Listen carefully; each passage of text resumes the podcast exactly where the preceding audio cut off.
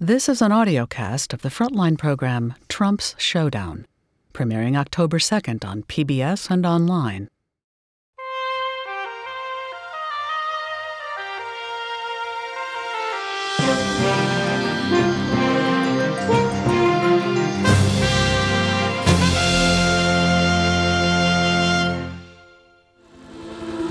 Tonight on Frontline, Piers Mueller has convinced yet another witness to cooperate. The Russia investigation heating up on several fronts. a White House at war But I say, how do you impeach somebody that hasn't done anything wrong? with itself A stunning op-ed headlined, I am a part of the resistance. Claiming to be a senior official in and Trump the Justice Department. Deputy Attorney General Rod Rosenstein talked about possibly invoking the 25th Amendment. Rosenstein has disputed and denied that report. If Democrats take control of the House, they are going to be a subpoena generating machine. This White House is going to find itself playing permanent defense. Trump has been waging a deliberate war on the whole idea that there is such a thing as independent justice. All we hear about is this phony Russia witch hunt. That's all we hear. President Trump is escalating his assault on the investigators who are investigating him. He's attacking the very nature of the Department of Justice. The FBI, it is a disgrace. From Frontline's award winning political team, Trump viewed the entire intelligence community and the FBI as enemies. a two hour special investigation And the team Mueller has assembled may be the A team of prosecutors for an entire generation. You should be afraid. You should be very afraid. Inside the turmoil President Trump, the cloud, as he calls it, hangs over his entire presidency. That he doesn't really understand where it's going or what's coming next, and if it's coming for him. the politics No collusion, no nothing. This president may feel empowered to move to either fire Bob Mueller, or fire Jeff Sessions, or fire Rod Rosenstein, or find some way to shut this investigation down. and the showdown with the 45th president. The way that the president can be removed, if that's the goal, is through impeachment and conviction by the Senate or through elections. And that's why it's the American people who are going to decide Trump's fate. Fireworks on Capitol Hill. Firestorm hovering over this the White House. House. It's under siege. The stakes could not be higher. Tonight, Trump's showdown. By the news that Michael Cohen made yesterday. Extraordinary moment in American history. Frontline is made possible by contributions to your PBS station from viewers like you. Thank you. And by the Corporation for Public Broadcasting. Major support is provided by the John D. and Catherine T. MacArthur Foundation, committed to building a more just, verdant, and peaceful world. More information is available at macfound.org. The Ford Foundation, working with visionaries on the front lines of social change worldwide at fordfoundation.org. Additional support is provided by the Abrams Foundation, committed to excellence in journalism. The Park Foundation, dedicated to heightening public awareness of critical issues. The John and Helen Glessner Family Trust, supporting trustworthy journalism that informs and inspires. The Wyncote Foundation. And by the Frontline Journalism Fund, with major support from John and Joanne Hagler, and additional support from William and Helen Pounds.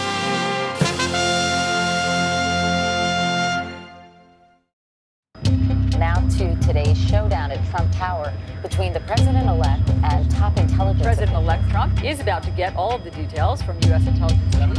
Intelligence officials are expected to meet face to face with President-elect Trump at Trump Two Tower. weeks before the inauguration, For what could be a day of fireworks. the battle lines between the new president and Washington's establishment were about to be drawn. Former CIA Director John Brennan. I was very concerned that Mr. Trump was ill prepared for the job, that he didn't have a good grasp of international affairs, the legislative process, uh, U.S. law, intelligence capabilities. Highly classified report into Russia's hacking of U.S. political institutions. On the street, far below, four of the most powerful men in the United States government arrived. I think there was a great deal of apprehension. Author and journalist Michael Isikoff. You have the intelligence chiefs going in knowing that their audience is skeptical of what they're about to say. They were senior leaders of a group known as the IC, the intelligence community. James Clapper, the director of national intelligence. Admiral Mike Rogers was in charge of the NSA. Jim Comey was the director of the FBI, and John Brennan ran the CIA. They had come to tell Donald Trump that his election may have been compromised by Russian interference. Former Director of National Intelligence James Clapper. This was the most aggressive and most direct and most assertive uh, campaign that the Russians ever mounted in the history of our elections uh, to interfere and, and to somehow influence uh, the outcome. Behind closed doors, the IC briefing began. It was several hours long. There was uh, no equivocation in our language, and we were very uh, direct uh, and uh, very, very clear in terms of what it is that we knew and assessed. There was no pushback. Um, because and, and I think the reason was that the, the evidence that we laid out at the high, highly classified level was pretty pretty compelling and been very hard to to have pushback. Trump didn't argue, but he later said he saw the talk of Russian interference as an assault on the legitimacy of his victory. Sarah Ellison, The Washington Post. It's a challenge not just his legitimacy as president, but as his overall power, his overall sort of sense of his worth in terms of being there. The IC chiefs had one more piece of news for the president elect. Brennan, Clapper, and Rogers left the room. James Comey stayed behind to deliver it. Matt Apuzzo, The New York Times. Comey pulls the president aside and he tells him, Hey, listen, uh, I need you to know that there's this, what we now call the dossier. The dossier, a set of memos prepared by a former British spy, partially paid for by the Democrats. It was political dynamite. Russian regime has been cultivating, supporting, and assisting Trump for at least five years. It's full of things that may be able to allow the Russians to blackmail him. Jane Mayer, The New Yorker. It has information about him involved in perverted sexual acts. To exploit Trump's personal obsessions and sexual perversion in order to obtain suitable compromat, compromising material on him. The salacious and unverified allegations involved Trump and a number of Russian prostitutes in a Moscow hotel suite. Carrie Johnson, NPR. Whoa, not great. Not a great start to this relationship. And Comey worries about that. In fact, Comey had been warned to be careful not to appear to threaten Trump. Former Secretary of Homeland Security, Jeh Johnson. I called Jim, I got him on the phone. I said, Jim, have you ever met Donald Trump before? And a little to my surprise, he said, No, I have not. And I said, Jim, you're in a very awkward spot here.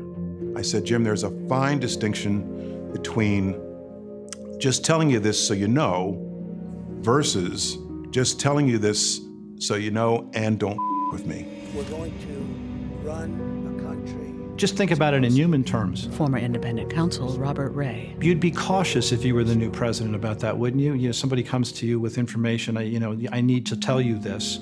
Uh, on the one hand, you might receive that as, a, oh, that's a nice heads up. On, on the other hand, uh, you might also receive it implicitly, I'm sure, as it was intended, as a threat. As the two men sized each other up, the stakes could not have been higher. Michael Isikoff. It was a critical moment. It was the most important moment that would shape Trump's presidency. Robert Ray. And I don't know that Jim Comey necessarily went to that meeting thinking, oh, my job is on the line. If he didn't, he should have. Comey handed Trump a summary of the dossier. Carrie Johnson. And Trump denies it immediately and vociferously says, Do I look like the kind of guy who needs to hire prostitutes? Comey said he was giving Trump information he needed to know. James Clapper. And the point was, in, uh, in briefing him about it, was was to inform him of its existence. We felt a duty to warn, if you will, uh, just so that he knew that it was out there. But Trump was already distrustful of an FBI director who served under President Obama. Immediately after the meeting, Comey typed this memo from the back seat of his SUV. He then started talking about all the women who had falsely accused him of grabbing or touching them, with particular mention of a stripper who said he grabbed her. and gave me the sense that he was defending himself to me. Former Department of Justice spokesman Matthew Miller. It didn't surprise me at all that after having this meeting with the president elect that he immediately memorialized it so he had it as a record if he ever needed it. In the aftermath of the meeting, back up in Trump Tower, the president elect was furious. Michael Isikoff. Trump is talking to his top aides, and he views this as blackmail. It's a shakedown, he tells them. His assumption is that Comey is giving this to him to show him that he's got something on him. Former Trump advisor Sebastian Gorka. We're talking about politically appointed individuals using intelligence potentially as a weapon against people who they politically disagree with. Former campaign advisor J.D. Gordon. Whenever an FBI director approaches a president elect with something that was salacious and unverified, in Comey's words, and tells him about it, I think Mr. Trump realized it was a shakedown. He's been in a tough business in New York, and he, he knows a shakedown when he sees it. This is CNN breaking news. CNN has learned that the nation's top intelligence officials provided information to President elect Donald Trump. Trump feared the story would leak, and soon it did on cable news. Russian operatives claim to have compromising personal and financial information about There's Mr. the controversial move by BuzzFeed last night, publishing a dossier sources. Before long, the entire dossier was on the web. But they have been detailed by numerous media outlets, including BuzzFeed, the New York Times, and CNN. The next day, Trump went before the cameras to fight back. John Cassidy, The New Yorker. I'd seen Trump a lot on the campaign trail, but I have to say I was surprised that he came out so vituperatively and so angrily. I think it was uh, disgraceful, disgraceful that the intelligence agencies allowed any information that turned out to be so false and fake out. He expresses frustration. J.D. Gordon. He knows it's a setup. He knows it's a plot to destroy him and people around him. And that's something that Nazi Germany would have done and did do. I think it's a disgrace. Something the Gestapo would have done, um, Trump says. That information that was false and fake and never happened got released to the public. I mean, he now viewed the entire intelligence community and the FBI as uh, as as enemies. Can you give us a question? Go ahead. It was also a declaration of war on the press. Not you. Can you give us a chance? Your organization You are attacking terrible. our news organization. Your Can organization you give us a chance Let's to go. ask a question, sir? Go ahead. Sir, can Quiet. you state, Quiet. You, Mr. President-elect, Go ahead. Can you state She's asking a categorically, question. Mr. Don't be rude. President-elect, can you give us a question? be You're rude. attacking us. Can you give us a question? Don't be. Can you no, I'm give not us a gonna give you a question? que- Can I'm you, not going to give you a can you question. state can you state categorically? You are fake news. Sir, Go ahead. can you state categorically that nobody? No, Mr. President-elect, that's not. Trump's combative strategy would come to define his first years in office. Sir, you did not answer. Sir, you did not answer whether any of your associates were in contact with the Russians. Sir, you did not answer. You did not answer whether any of your. It would lead to a showdown with a special counsel that now threatens his presidency. Trump's combative nature had developed decades earlier. When he learned his method for attack and confrontation from this man, notorious lawyer and fixer Roy Cohn. Marie Brenner, Vanity Fair. Trump was created by the politics of intimidation taught to him by his mentor, Roy Cohn, who really was his alter ego. He was his confidant. He was a con- he was an ersatz father. He was the person who uh, Trump went to with any kind of a problem. Cohn had become a national figure in the 1950s. The red hunting senator, Joseph McCarthy, attends a during a different showdown in Washington.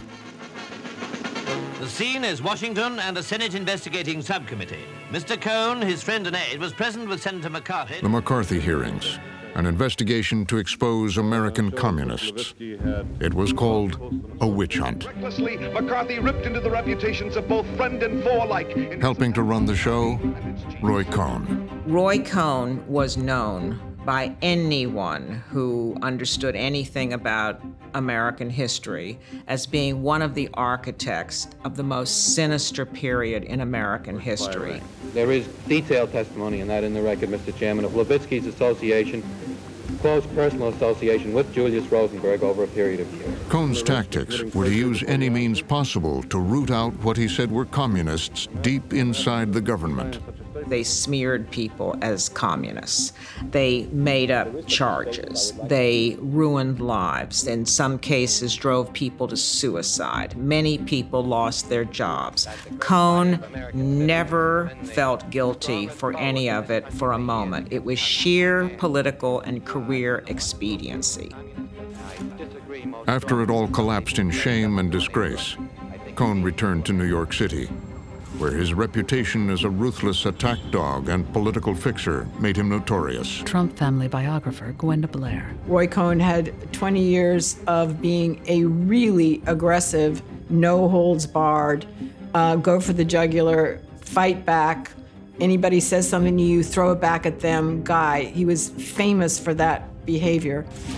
He was just what ambitious young Donald Trump was looking for. Trump hired him.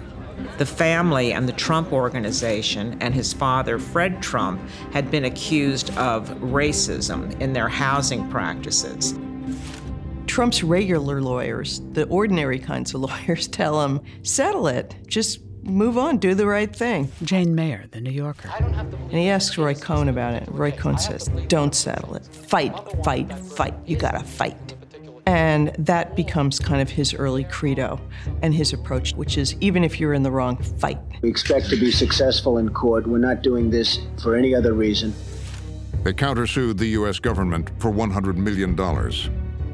In court filings, Cohn compared the Department of Justice to the Nazis, alleging Gestapo like tactics. Frank Rich, New York Magazine. In a pattern we can recognize from Trump's behavior to this day, attacking the accusers attacking indeed the Justice Department as a way to sort of throw a smokescreen around the original crime. Cohn's suit against the Justice Department was thrown out. Trump forced to settle. They had lost. But in the press, Trump and Cohn declared victory. Former Justice Department lawyer Elyse Goldweber. It was just like it didn't matter what the facts were. You know, this was a victory. We beat the government. It had nothing to do with reality. Art of the Deal co author Tony Schwartz. He's a counterpuncher. You know, boom, boom, boom. And admits nothing, never admit anything, never say you made a mistake. Just keep coming. And if you lose, declare victory. And that's exactly what happened there. He lost as clearly as you can lose, but he loudly proclaimed his victory. Cohn had given Trump a formula for survival and success.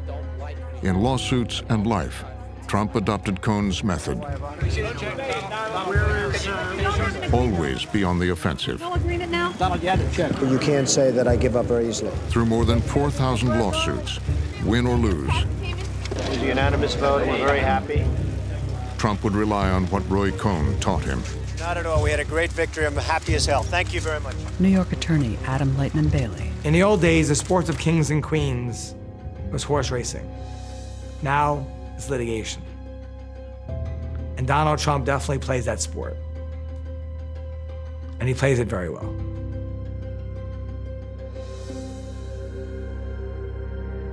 There's a brand new team in charge of the White House, a brand new staff to keep the wheels President turning. Trump wakes up with a busy day ahead as This is just the beginning of what is going to be As president, Donald Trump came to Washington determined to confront the established order. We are going to make He'd use Roy Cohn's attack strategy. On Take on the powers that be. is fighting with the media over Brawl with critics and the media. now falsely accusing the press Sort out friend from foe. Ben Shapiro, The Daily Wire. He's going to come in and he's just going to start action right away. He's not going to wait. He's not going to take his time. He knows what to do and he's going to fix everything. He's going to set the world right immediately. Wild day at the Trump White House. President Trump's travel ban has been blocked in the courts. Executive actions, tweets, firings. Former campaign manager Corey Lewandowski. He's a man always in motion. He always wants things. But you know what? People aren't used to that. People aren't used to a president who's going directly to the American people with his Twitter feed. Had a lot of chaos and controversy here in Washington, D.C. So many leaks with impunity. In Washington, it was seen as chaos. But this was Trump's comfort zone. Campaign advisor David Urban. He was going to shake things up. He was going to move at a much ra- more rapid pace. It's very tough for the bureaucracy to kind of keep up. It's a little bit of a whiplash. And there was a looming showdown with the FBI and James Comey. The two would face off again at a photo op. Trump's dislike for James Comey was visceral. Author Chris Whipple. Comey was investigating the Russian collusion, and, and that made Trump extremely nervous. Partly it was the infamous briefing about the dossier uh, that drove Trump crazy. Comey friend Benjamin Wittes. Comey is standing in a blue blazer against blue drapes. That was not an accident. He is standing literally as far away from Trump as it is possible to be in that room. This time, Trump made it clear who was in charge. And the president calls him out and says, No, no, no, come here, come here. So let's, uh, oh, and there's Jim. He's become more famous than me. This guy's more famous than me. Carrie Johnson, NPR. Which Comey knows even then is going to be a problem. Carol Leonnig, The Washington Post. Wanting to be sure that his arm was outstretched in just such a way as to create just a nice, distant handshake. But instead, the president pulls him in and goes for the hug. why is it's unclear exactly why, but goes in for the hug. Trump pulls him in and whispers something in his ear, but to the camera, it looks as if Trump is giving him a kiss on the cheek. Author Gwenda Blair. When somebody's president, the least tiny gesture is magnified by 12 billion times. So you call somebody over, you whisper in their ear, you kind of hug them, that's a big deal. Comey sees danger. Comey sees politics. Comey doesn't want any part of this. Author and journalist Peter Baker. Uh, by pushing Jim Comey to come across the room and shake his hand, he was setting the tone of their relationship. You know, you, you work for me. Uh, you're loyal to me, right? That's what he wants to know. He wants to know you're loyal to me. For James Comey, Donald Trump was a threat to the FBI's independence, and on a personal level, a threat to the reputation he had built over a lifelong career in law enforcement. He had begun as an assistant United States attorney. Former Assistant U.S. Attorney Nelson Cunningham.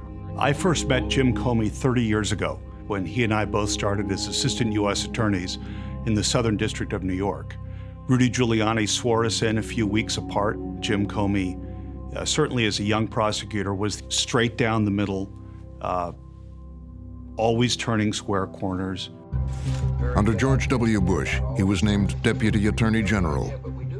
But he clashed with the president when he led a revolt of Justice Department officials. Matt Apuzzo, The New York Times. His real claim to fame is this moment during the Bush administration where he won't support a provision of President Bush's warrantless wiretapping uh, program.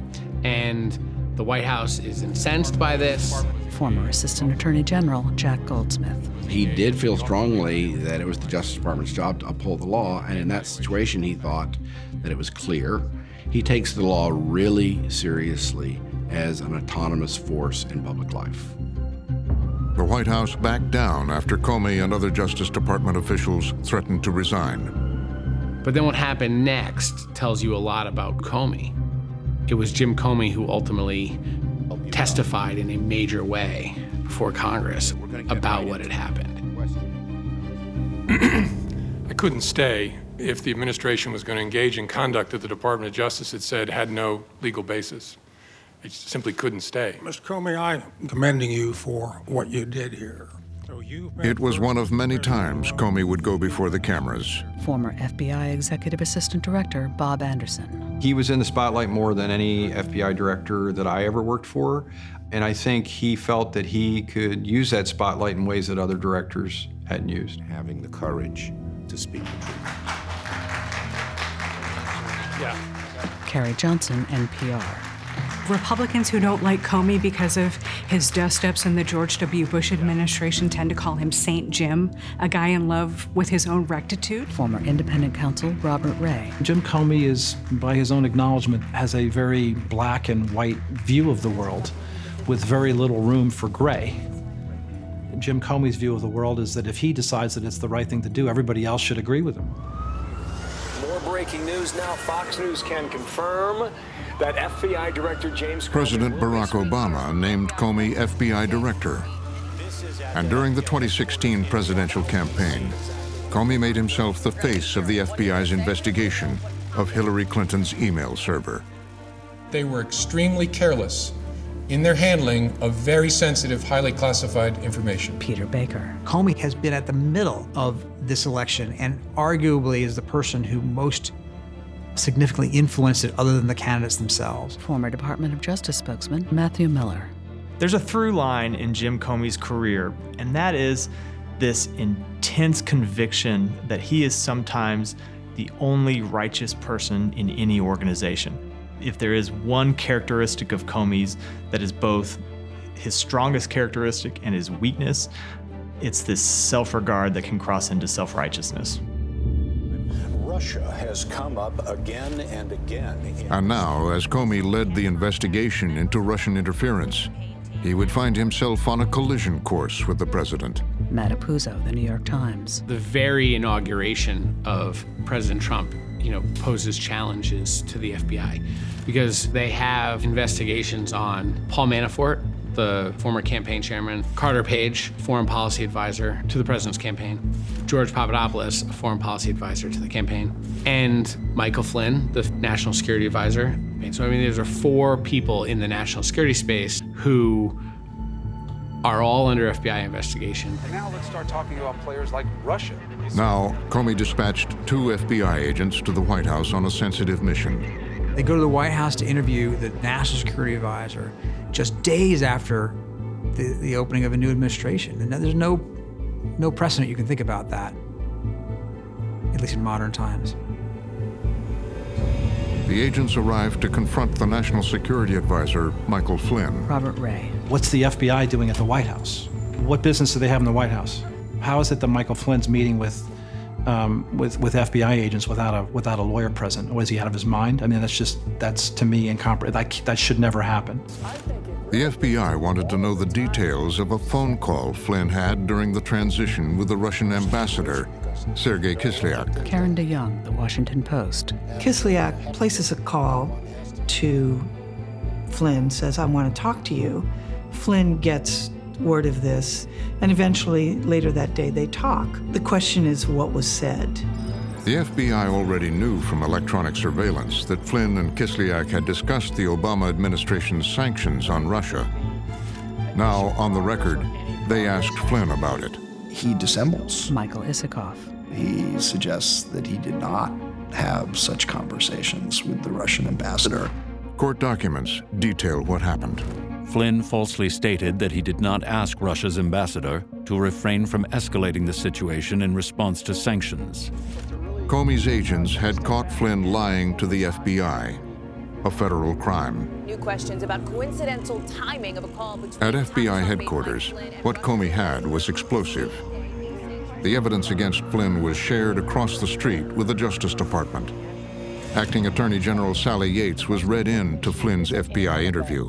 Sally Yates is a career Justice Department prosecutor, 27 years in the department, a tough cookie, but a genteel Southern woman. Matt Apuzzo. She's saying we need to tell the White House. Flynn has lied. And the Russians know that those are lies. We need to mitigate the risk. Yates would head to the office of the new White House counsel, Don McGahn. Yale Law School lecturer Emily Bazelon. Don McGahn is a kind of stalwart conservative lawyer, not someone who has a record of service within the Department of Justice, not someone who's been schooled in exactly these kinds of questions.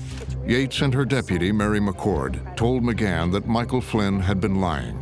I think that, you know, for a person who'd been in the office for six days, it was surprising information to learn and just took a little bit of time to process. Former Secretary of Homeland Security Jeh Johnson. What the acting attorney general was saying to the White House counsel you have someone working in this building, in this West Wing, who is compromised.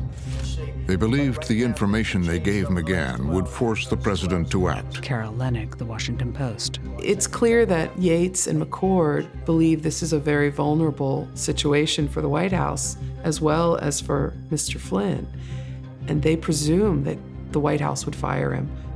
That same day, McGahn went to see the president. He told him that the highest levels of the Justice Department believed that Flynn had been lying. It was a warning that one of his most trusted advisors was in the crosshairs. Michael Isikoff.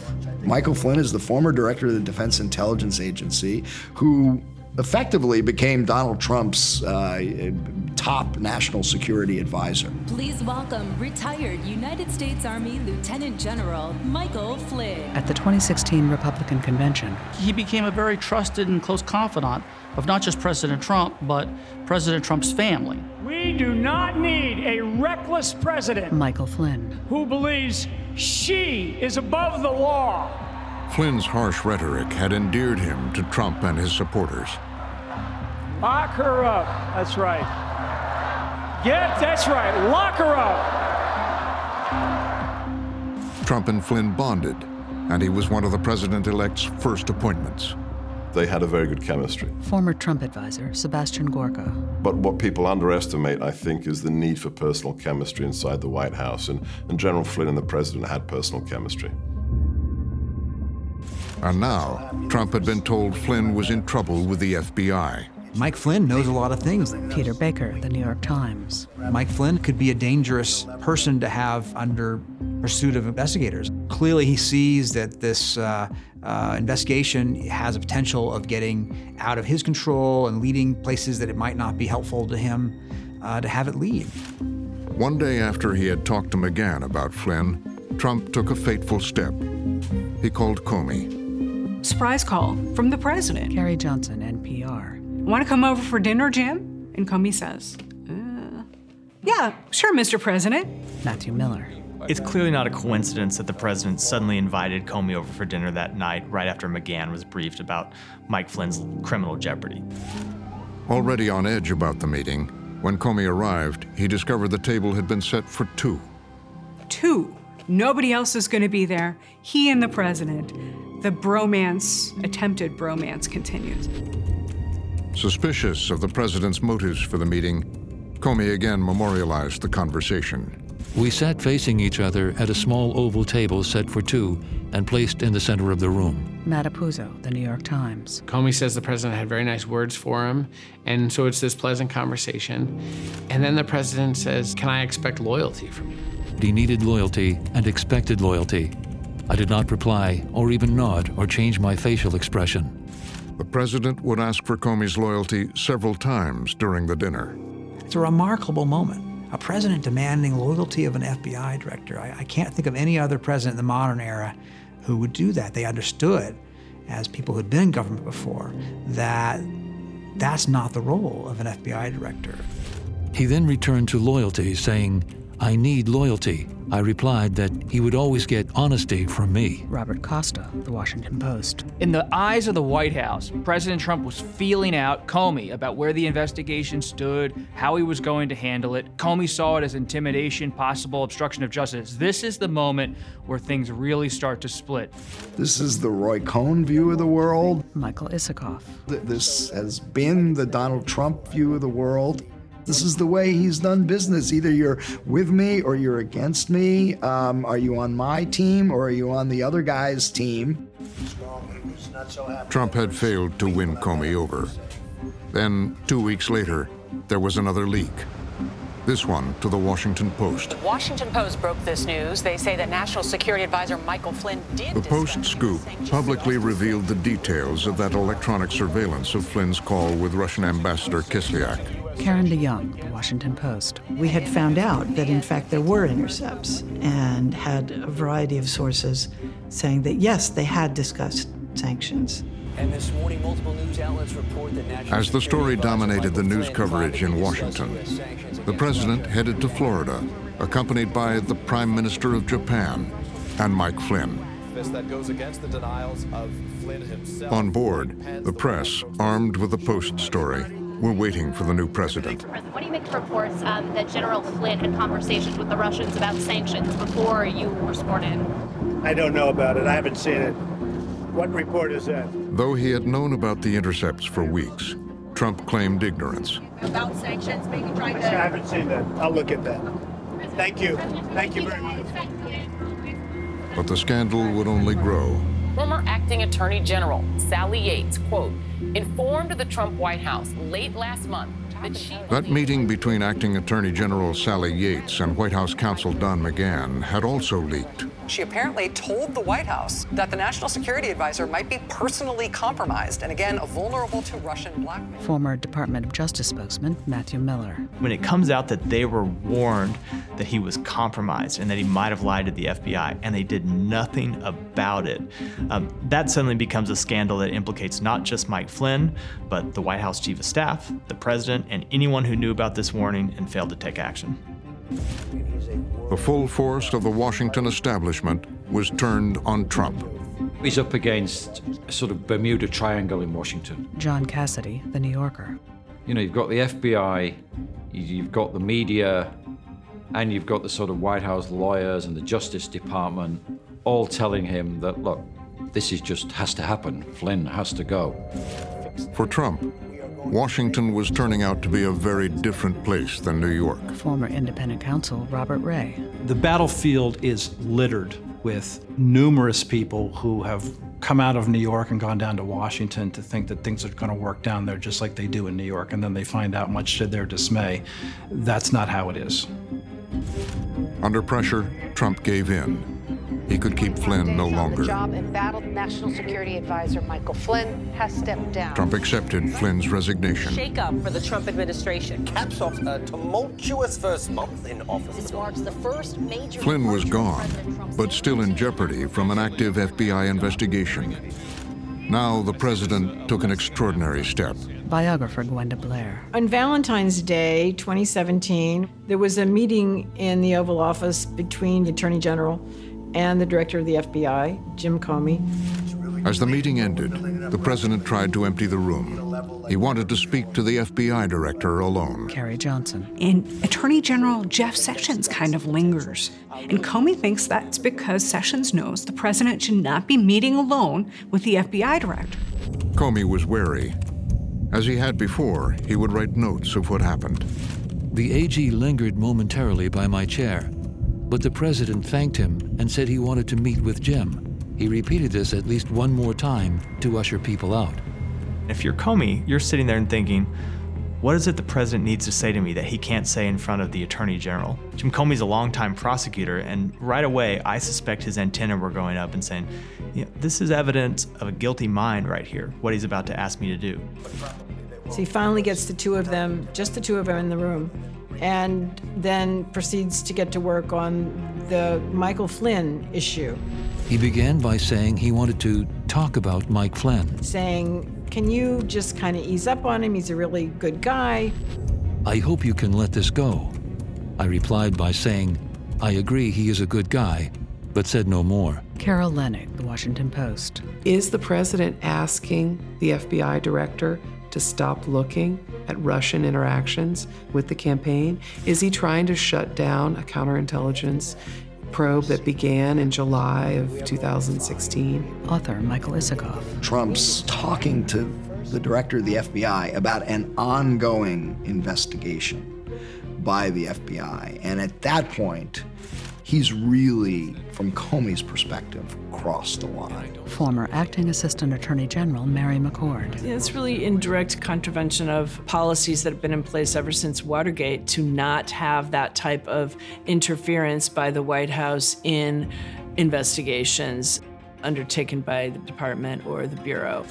Comey leaves that meeting, uh, fairly sweaty palmed, goes to his car and begins opening his laptop and typing down the words, the phrases that he can remember, the president said, because he's that scared of, of what this is that has just happened. There's an old adage in the organization that if it happened and you didn't write it down, it didn't happen. Former FBI Special Agent in Charge, Frank Montoya Jr.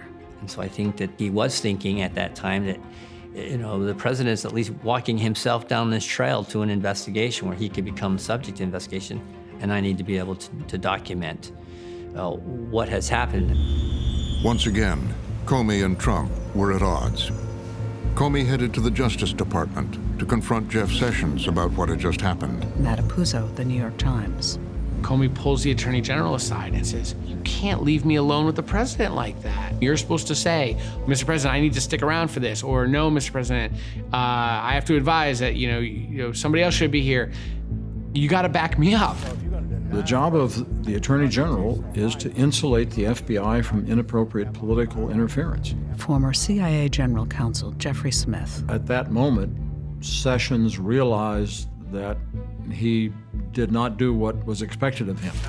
And the question is does he have the spine to do it? Sessions knew how things worked at the Justice Department. He had once been a United States attorney in Alabama, where he built a reputation as a rock ribbed conservative. It formed the foundation of a run for the Senate. And if we undermine honesty, hard work, and discipline, then we'll undermine the strength of this nation. For Senate, Jeff Sessions. He served in the Senate for 20 years as a law and order conservative. I've been beat up by Jeff Sessions in Senate judiciary hearings and uh, very pro law enforcement. Former Secretary of Homeland Security Jeh Johnson. And, you know, what you see with Jeff Sessions is what you get. It's very predictable, hardline, conservative. In 2016, Sessions decided to play a long shot. He would support Donald Trump, and if he won, many believed he'd become a prime candidate for Attorney General. And I want to just introduce you to him for a sec. Senator Jeff Sessions. Former Trump advisor J.D. Gordon. He was invaluable to the campaign in helping to get President Trump elected. Wow, what a crowd this is. He was the first senator to endorse President Trump. He held a rally with him down in Alabama. And at the time, people didn't know if he'd be the president or not. At this time in Americans' history, we need to make America great again. Former Sessions aide Cameron Smith. Because Sessions endorsed Trump, Trump didn't have to prove that he was a conservative because Jeff Sessions is sort of the good housekeeping seal of approval for a lot of conservatives, particularly in the South, where Trump was very successful. I'm proud to have you with us. God bless. Trump appointed Sessions as Attorney General. But from almost the beginning, there was a problem. As two more Trump campaign officials face scrutiny over their contacts with Russia. Interactions between Russians and the Trump campaign were becoming public. And at his confirmation hearing, Sessions was asked about them. CNN has just published a story stated, quote, there was a continuing exchange of information during the campaign between Trump surrogates and intermediaries for the Russian government. Senator Franken, I'm not aware of um, any of those activities. I uh, have been called a surrogate at a time or two in that campaign, and I didn't have, not have communications with the Russians, um, and I'm unable to comment on it. But before long, the Washington Post reported Sessions had in fact met on at least two occasions with the Russian ambassador Sergei Kislyak. Senator Jeff Sessions spoke twice last year with Russia's ambassador to the United States, Justice Department officials said, encounters he did not disclose. Nevertheless, Sessions continued to insist he did nothing wrong. Well, I have not met with any Russians at any time to discuss any political campaign, and those remarks are unbelievable to me and are false. And um, I don't have anything else to say about that. Today, Republicans urged the Trump White House to quickly resolve the controversy. Attorney General Jeff Sessions has repeatedly resisted. In the face of an onslaught of reporting, the story became impossible for Sessions to ignore. Phil Rucker, The Washington Post. He was compromised. Jeff Sessions misled the Senate during his confirmation hearing about that. He had lied about uh, whether he had that meeting. Now, Department of Justice staff advised Sessions to recuse himself from the investigation. Mary McCord. It was appropriate for him to recuse, and I think the appearance of impropriety, if not the reality, um, is something that's that was really important to avoid. But the president had disagreed. He wanted Sessions to be his first line of defense against Comey. The president expects of Jeff Sessions and of really a lot of people around him um, complete loyalty. Yamiche Alcindor, PBS NewsHour. They, he wants people to protect him. He wants people to, if possible, bend the rules a bit so that they can make sure that they have his back. The Democrats, as you can imagine, having a field day with this, saying lawmakers on both sides have been calling on Jeff Sessions to recuse himself. Trump was visiting uh, a huge new aircraft carrier in Newport News, Virginia, at the harbor there, and it was a big event. Trump would use the photo op to send a message to Jeff Sessions. Mr. President, you still have confidence in the Attorney General. Total. The president had already insisted his counsel, Don McGahn, tell Sessions not to recuse himself. And now Trump said it publicly. Did Sessions uh, recuse himself from investigations into your campaign in Russia?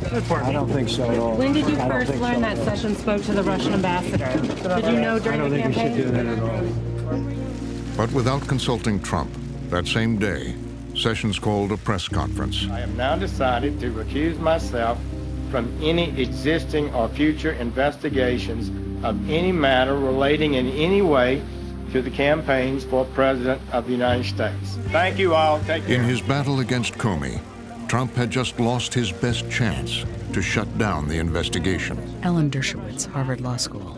And I think there's frustration there. Frustration that he appointed somebody to be loyal and that person abdicated responsibility. Robert Ray. He, he's feeling the same thing that all presidents feel, just that they don't typically feel it within the first few weeks of an administration, and that is, I don't have as much power as I thought I had.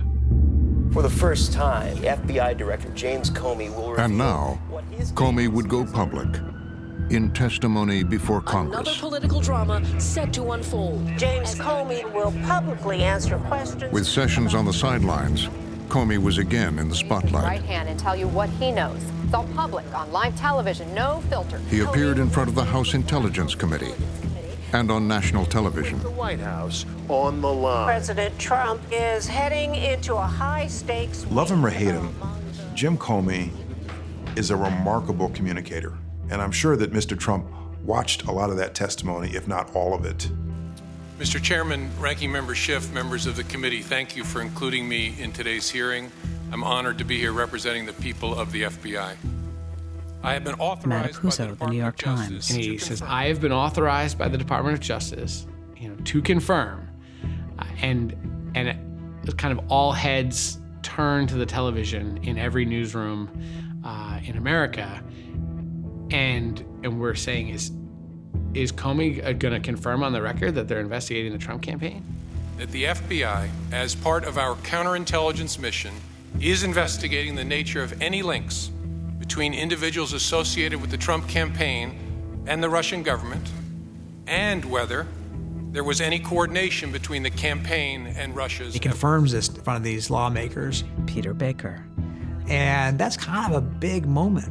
Uh, suddenly we're off to the races. This is now, to Trump's mind, a direct and public threat to his presidency. I just want to make sure we get this on the record.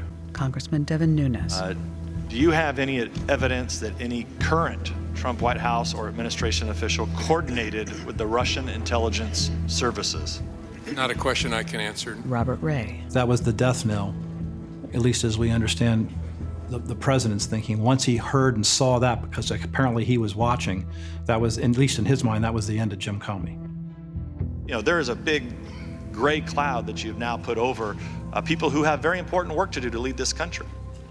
So, it was surreal. Former Trump campaign advisor J.D. Gordon.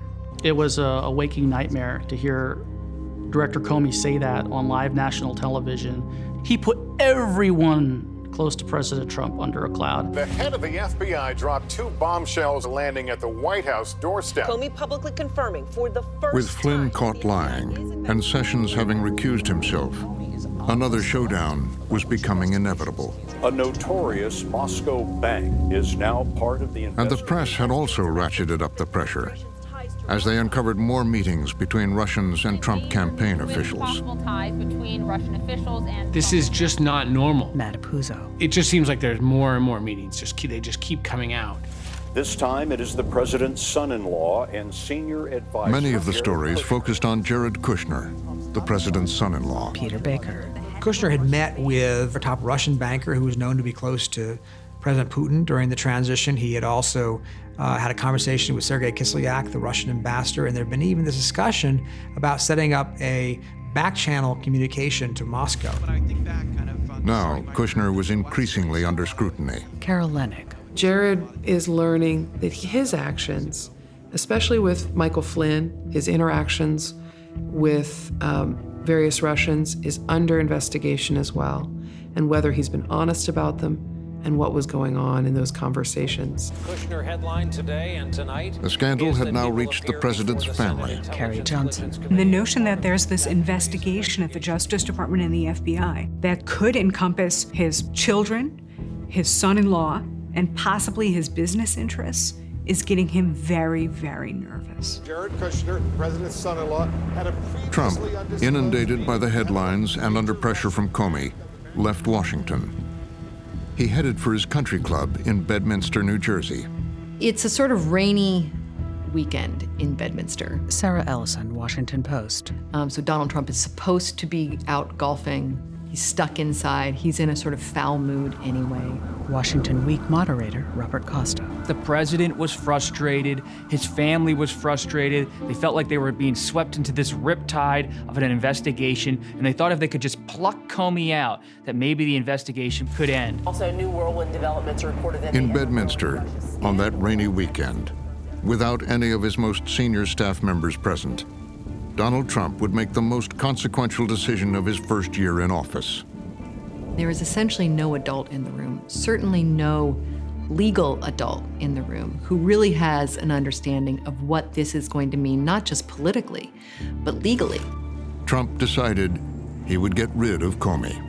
Trump comes to the conclusion that I can't put up with this anymore. I'm going to fire Jim Comey. There's no consultation. Uh, there's just gut instinct and raw anger. Trump dictated a letter to Comey. It is a rant, the original draft. Nobody's original draft is that great, but this draft is Donald Trump unloading all of the reasons that uh, Comey has failed him. On Sunday, Donald Trump returned to Washington with the letter determined to carry out his plan to stop Jim Comey once and for all. Comey has been indicating that he knows so much more than he's letting on, and he's Comey opens up another investigation into. James Comey isn't backing down. He said said he wouldn't do anything. Active part of an FBI investigation was there collusion between Trump associates. The next morning in the West Wing, the word was out. Trump was preparing to take the fateful step of sending the letter. Carrie Johnson, NPR. Word gets back to Don McGahn, the White House counsel, that this document has been prepared, and he freaks out. Matt Apuzzo, The New York Times. Our understanding is that Don McGahn reads that and says, "Yeah, you you don't want to send that." Even Trump's abrasive advisor Steve Bannon was stunned. Of all people, Steve Bannon is the one in the room who's saying, You can't get rid of this guy, Jim Comey. This would be a terrible, terrible mistake. It's going to cause a firestorm. Although Trump had the executive power to fire Comey, Bannon foresaw dire political consequences. Jane Mayer, The New Yorker. Bannon has more of a sense of history than a lot of the people who are in that White House. And so he knows the history of Watergate, and he also knows about obstruction of justice and what it could look like if Trump fires Comey. There's no way, McGahn says, that this document can be used as the basis for firing Jim Comey. No way, no how. Give me the document. The White House counsel had an alternative. McGahn had separately learned that Rod Rosenstein, the Deputy Attorney General, also had concerns with Jim Comey. And he brokers this deal. So he basically says to the president, you know, Mr. President, you don't need to send that. You should really talk to Rod Rosenstein. They set up a meeting between Rosenstein, Attorney General Jeff Sessions, and the president. Philip Rucker, The Washington Post. The president lets them know he wants to fire James Comey, that's clear. And the directive for Sessions and Rosenstein is to draw up the rationale, to write memos explaining why they believe Comey had made mistakes on the job and deserved to be fired. They had their orders. Rosenstein would do his part. A task that would place him at the epicenter of a historic decision. He had spent his life learning the law, first at the University of Pennsylvania, and then Harvard Law School. Former Department of Justice spokesman Matthew Miller. He's a lifelong Republican. He was a member of the Federalist Society, the conservative uh, uh, legal movement. With Ken Starr, Rosenstein was part of the independent counsel's investigation of Bill Clinton. Eventually, George W. Bush and Barack Obama made him United States Attorney. Former independent counsel Robert Ray. He has served in both Democratic and Republican administrations as the U.S. Attorney in the District of Maryland, um, and so ha- enjoys, you know, a bipartisan reputation that is and was well earned. So he's a professional. Now, Rosenstein would build a case against Jim Comey's handling of the FBI. Rod Rosenstein is a guy who served 27 years in the Justice Department, a Boy Scout. He looks like a Boy Scout. And he thinks that Comey has violated the Justice Department norms by talking too much about Hillary Clinton during the election. The president wanted the memo as soon as possible. It was a rush job. He delivered it the next day. Rod Rosenstein's memo echoed what a lot of the Hillary Clinton campaign people had been saying for months that Comey had inserted himself into the election. He made himself too public. He had taken on a role that did not really belong to him. The director ignored another long-standing principle. We do not hold press conferences to release derogatory information about the subject of a declined criminal investigation. Michael Isikoff. Trump doesn't care about what Comey did to hurt Hillary Clinton, but it becomes the excuse, or at least the initial excuse the White House uses to explain why they were firing the FBI director. Donald Trump had fired hundreds of people face to face on The Apprentice. This time, as president, it would be different. Biographer Timothy O'Brien. He just decides to do it. Trump isn't going to deliver the message himself. He sends his longtime bodyguard uh, in a White House car with the pink slip over to the FBI to deliver the bad news. Matt Apuzzo. Keith Schiller, the president's body man, can't get into the FBI. The FBI is not a place you can just walk in and be like, I have a note for Comey. I'm from the White House. Great, you're from the White House. Super. You can't come in here. He dropped off the letter and left. Breaking news James Comey has been removed from heading the FBI. This Comey was out of town. Former FBI Executive Assistant Director Bob Anderson. And he was at our Los Angeles field office giving a talk to the office. And, you know, behind them on the news, uh, it said that uh, Jim Comey was just fired uh, by the President of the United States. President Trump has fired James Comey as director of the FBI. It comes without warning. Uh, he actually makes a comment to the audience like, oh, look at that, I just got fired, thinking that, you know, it was a mistake. And then I think one of his staff came over to him and said, look, we need to leave. This, this, is, this is real. Well, this is a big shock. They did not see this coming at the Stunning FBI. announcement from the White House today. President Trump fired. News helicopters were waiting as Comey left the FBI field office. Former FBI Special Agent in Charge, Frank Montoya Jr.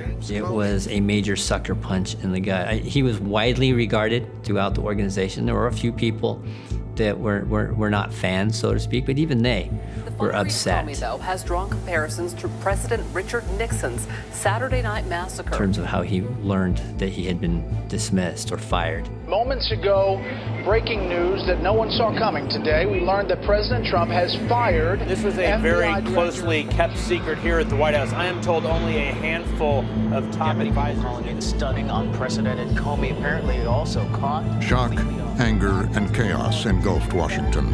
Amid mounting outrage on Capitol Hill, some lawmakers are questioning the country's very foundation. At the White House, they struggled to offer an explanation. Like the White House is not interested in, in getting to the bottom. Peter Baker, The New York Times. The press office is suddenly thrust out there to explain a decision they had no part in, that they didn't know much about. Reporters who were trying to figure out what was going on. Uh, it was it was chaos. The Comey firing came without warning and stunned. By the time the White House hit the airwaves, the story the press office told was that Rosenstein's memo was the primary reason for the firing. Press Secretary Sean Spicer.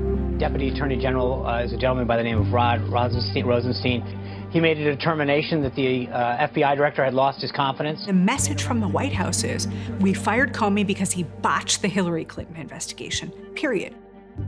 You know, to those who say, why now? Why fire James Comey now? What do you say? Trump counselor Kellyanne Conway. Well, I would point them to the three letters that were received today.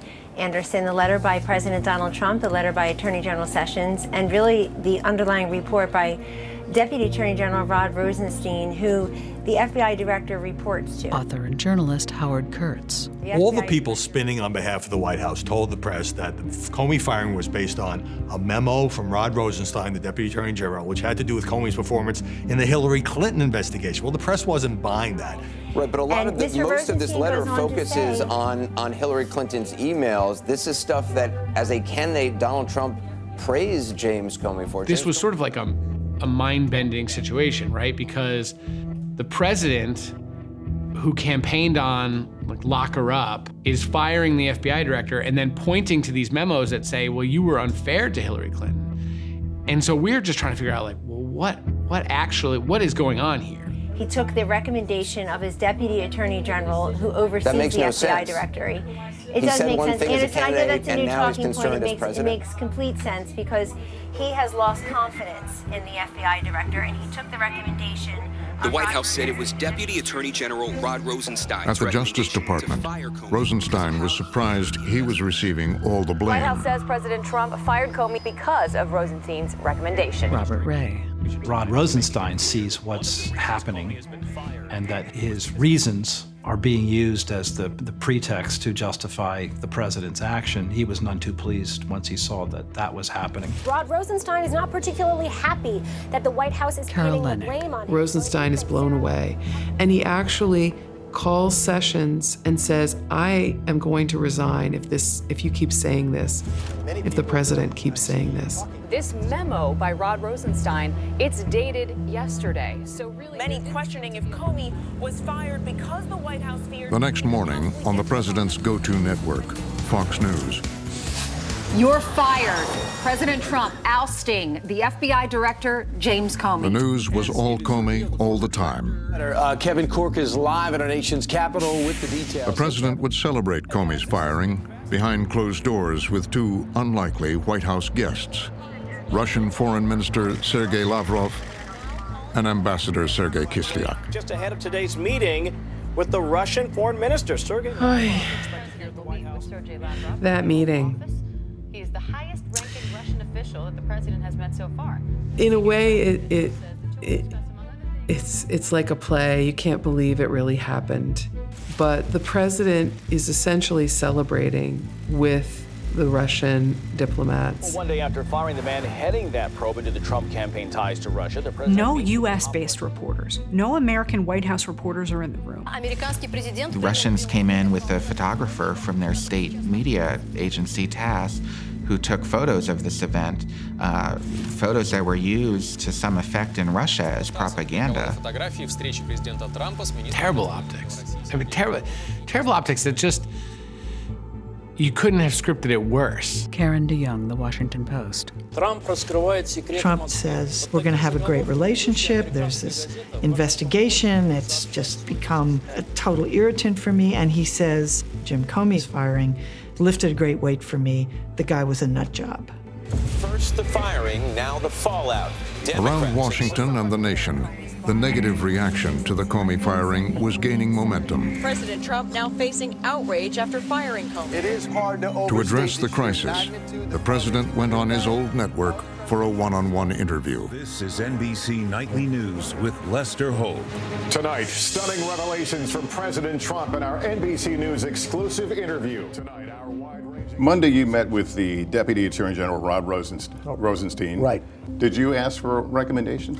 Uh, what I did is I was going to fire Comey. My decision. It was not. You had made the decision before they came in the room. I, I was going to fire Comey. It is a dramatic moment to see the president come out and not only completely undermine the case that his White House had been making. Matthew Miller. As spurious a case and as transparent as a case it was, it still had been the official line. The president comes out and demolishes that case immediately. Yeah, well, they so you also- had already made the decision. Oh, I was going to fire regardless of recommendation. They- I think there's a level on which President Trump doesn't want to be portrayed as just doing the bidding of some aides who write a memo. He's the decider, to coin a phrase. In fact, when I decided to just do it, I said to myself, I said, you know, this Russia thing with Trump and Russia is a made up story. It's an excuse by the Democrats for having lost an election that they should have won. Philip Rucker, The Washington Post. You know, the thing with Donald Trump is he often says what he believes, and he, if you just wait long enough, he'll he'll tell you the truth. I mean, he'll say it. It is the interview that will likely dominate The social interview media and backfired. President's comments contradict the It triggered questions about whether Comey's firing was an attempt to obstruct justice by the president. Contradictions and confusion from the White House. over President the firing. admitting Russia was on his mind.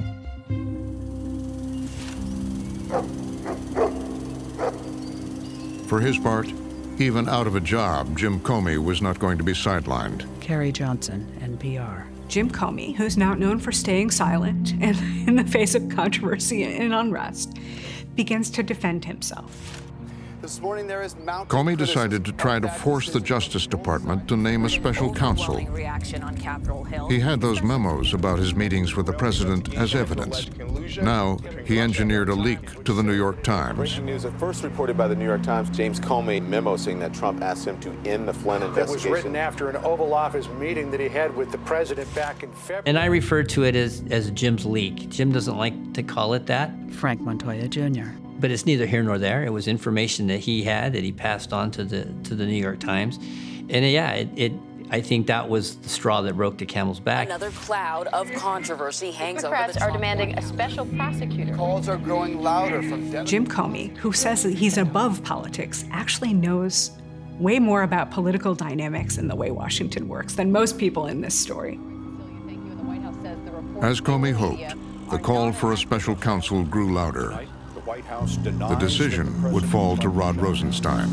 Former DOJ spokesman Matthew Miller. Rod Rosenstein watched his reputation get dragged through the mud for, for an entire week by people who he really respected. And he found there was only one way to undo the damage, and that was to appoint a special counsel. A special counsel, the most powerful investigative weapon the Justice Department wields. Washington Week moderator Robert Costa. Rosenstein said, I need someone to not only stabilize the investigation, I need to stabilize the Department of Justice. It had been under siege from President Trump, from public scrutiny. He named one of the nation's legendary prosecutors, former FBI Director Robert Mueller, to be the special counsel. And in Mueller, you have the ultimate presence who's discreet but also experienced to come in and be that person. We begin with breaking news. The White House in crisis. The Justice Department appointed a special counsel to This is a guy who has no problem with holding people accountable, being direct and driven to get the answer. Frank Montoya Jr.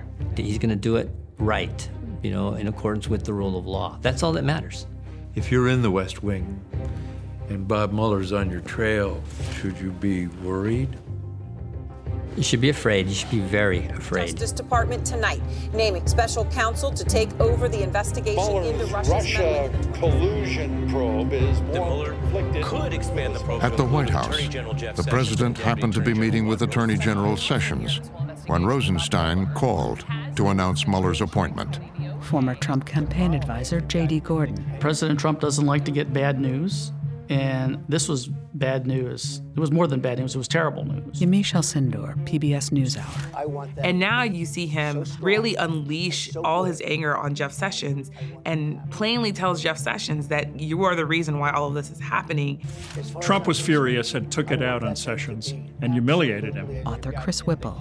Trump obviously felt himself endangered by a special counsel and uh, lost his temper. Carrie Johnson, NPR. Trump's law is loyalty to him and what he wants to do. As he's famously said, Where is my Roy Cohn? And there are things that Jeff Sessions apparently won't do for Donald Trump, and Donald Trump won't forgive him for that.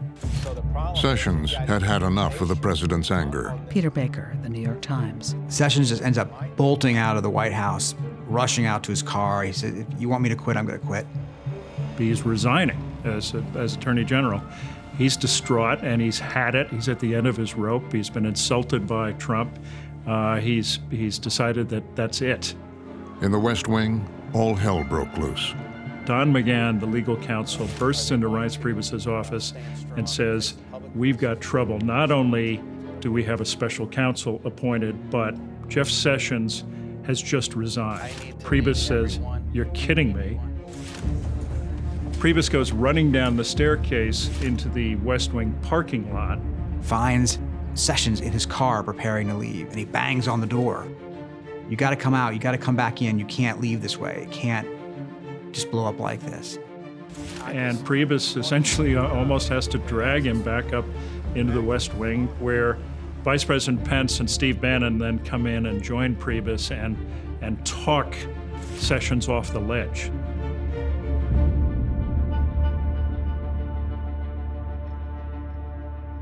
It's clear that the Mueller investigation is just getting started. We're going to head to Washington, where the White House. Across town, in an undisclosed secure location, the new special counsel Robert S. Mueller III was just getting started.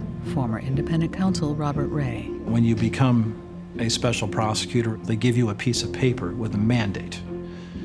At that moment, you don't have anything else. You don't have a staff, you don't have agents, you don't have prosecutors, you don't even have a legal pad and a paperclip and a pen. What Robert Mueller did have was a lifetime of preparation for this moment.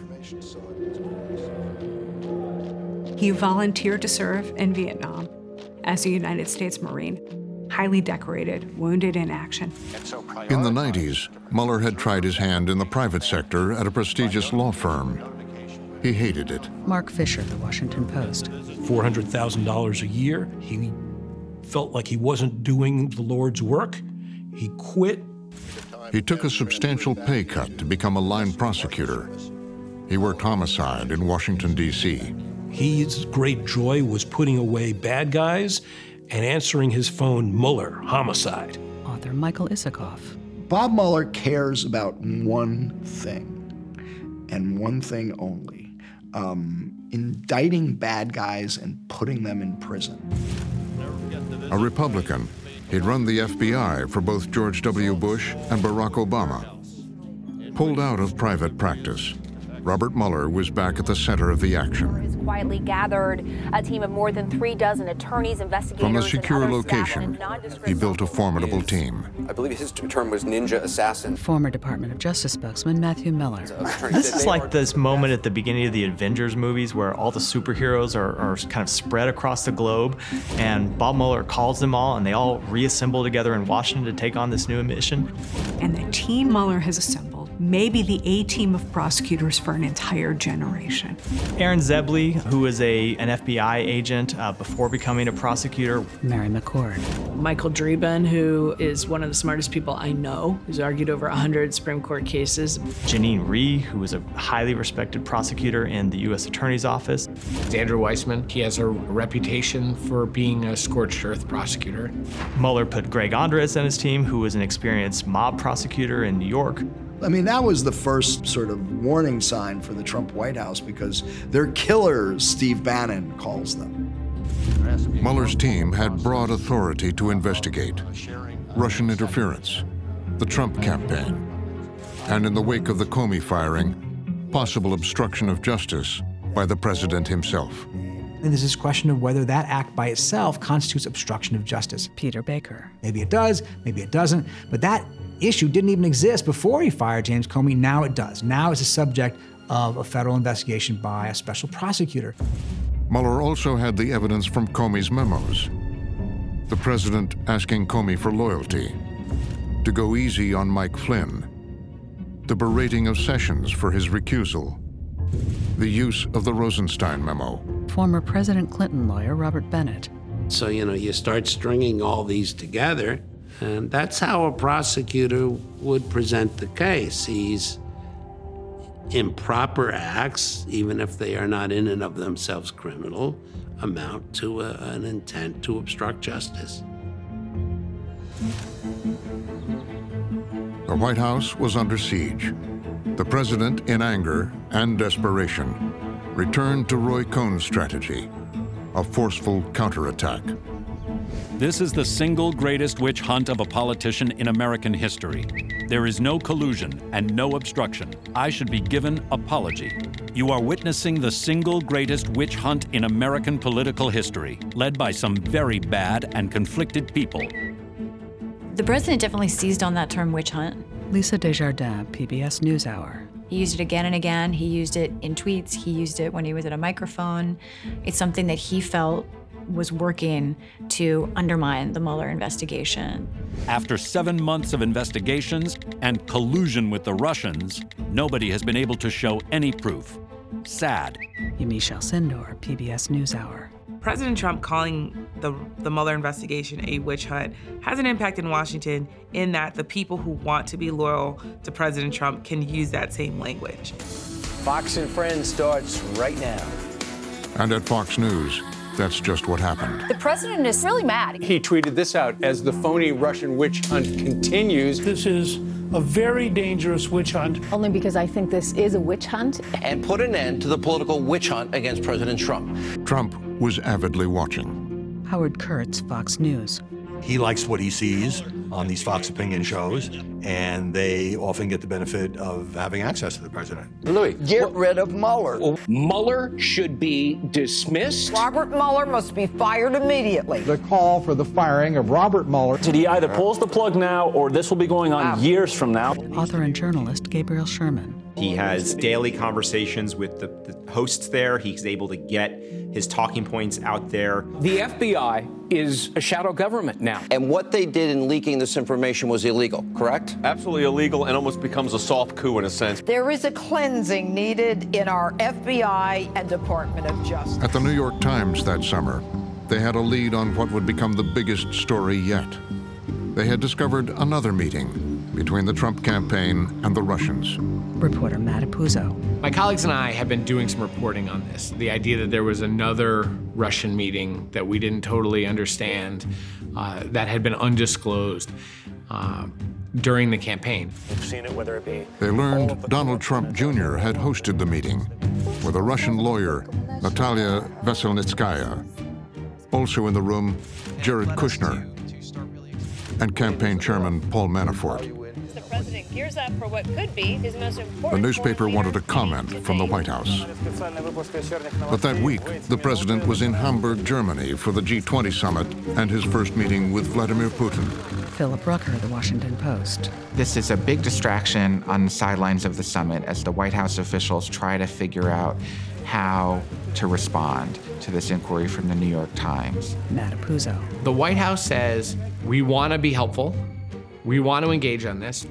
Just give us some time.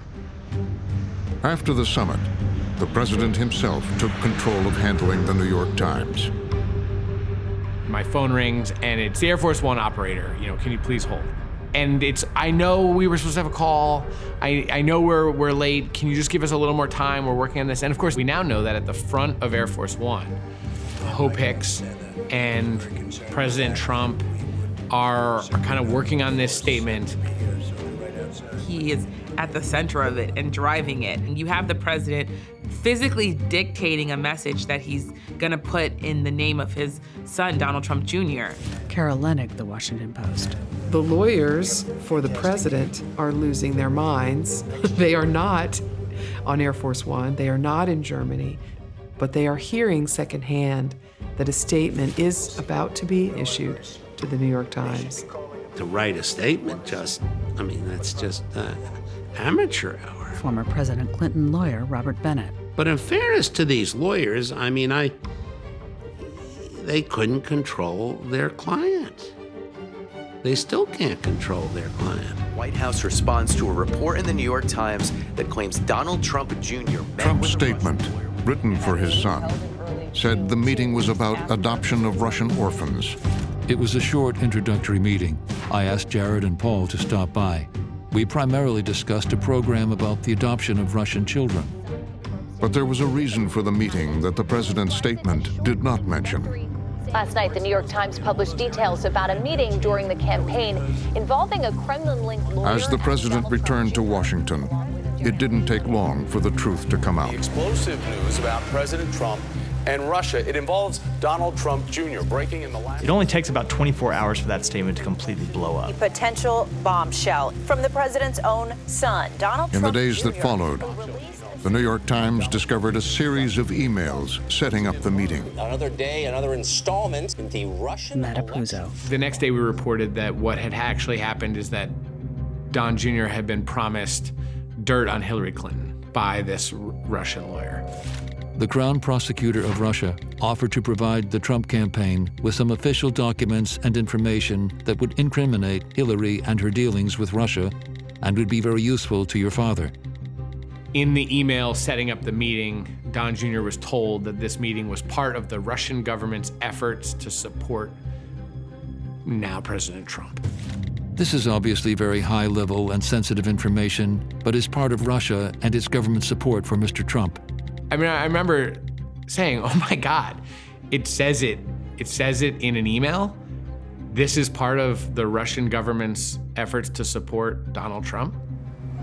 Yamiche Alcindor. We're talking about top aides in the middle of the campaign. We're talking about Jared Kushner, Paul Manafort, Donald Trump Jr.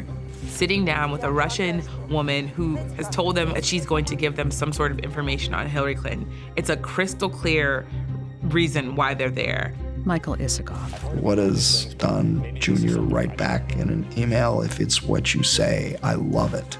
I love it, especially later in the summer. Coming on top of everything else that had come out about all these Russian contacts with the campaign, the Trump Tower email trail was incredibly damning.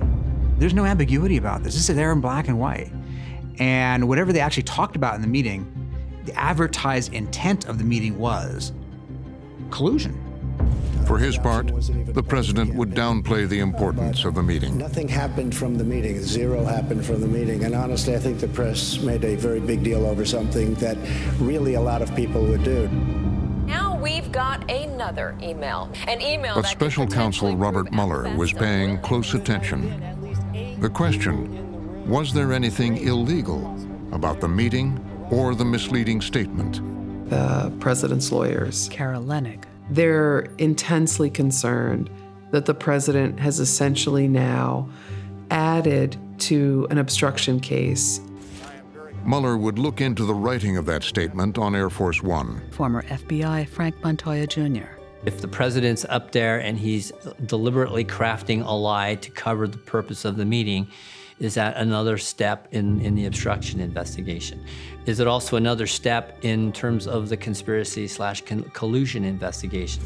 It shows that the Trump team was willing to engage with the Russians. What is it that special counsel Robert Mueller knows? Trump and his family were increasingly in jeopardy. He blamed his attorney general. Emily Bazelon, The New York Times Magazine. Over the summer, the role Jeff Sessions has played or refused to play by recusing himself from overseeing this investigation increasingly grates on Donald Trump. It's like the pebble in his shoe, um, the original sin of the Russia investigation from his point of view. The president decided to provoke a confrontation with Sessions.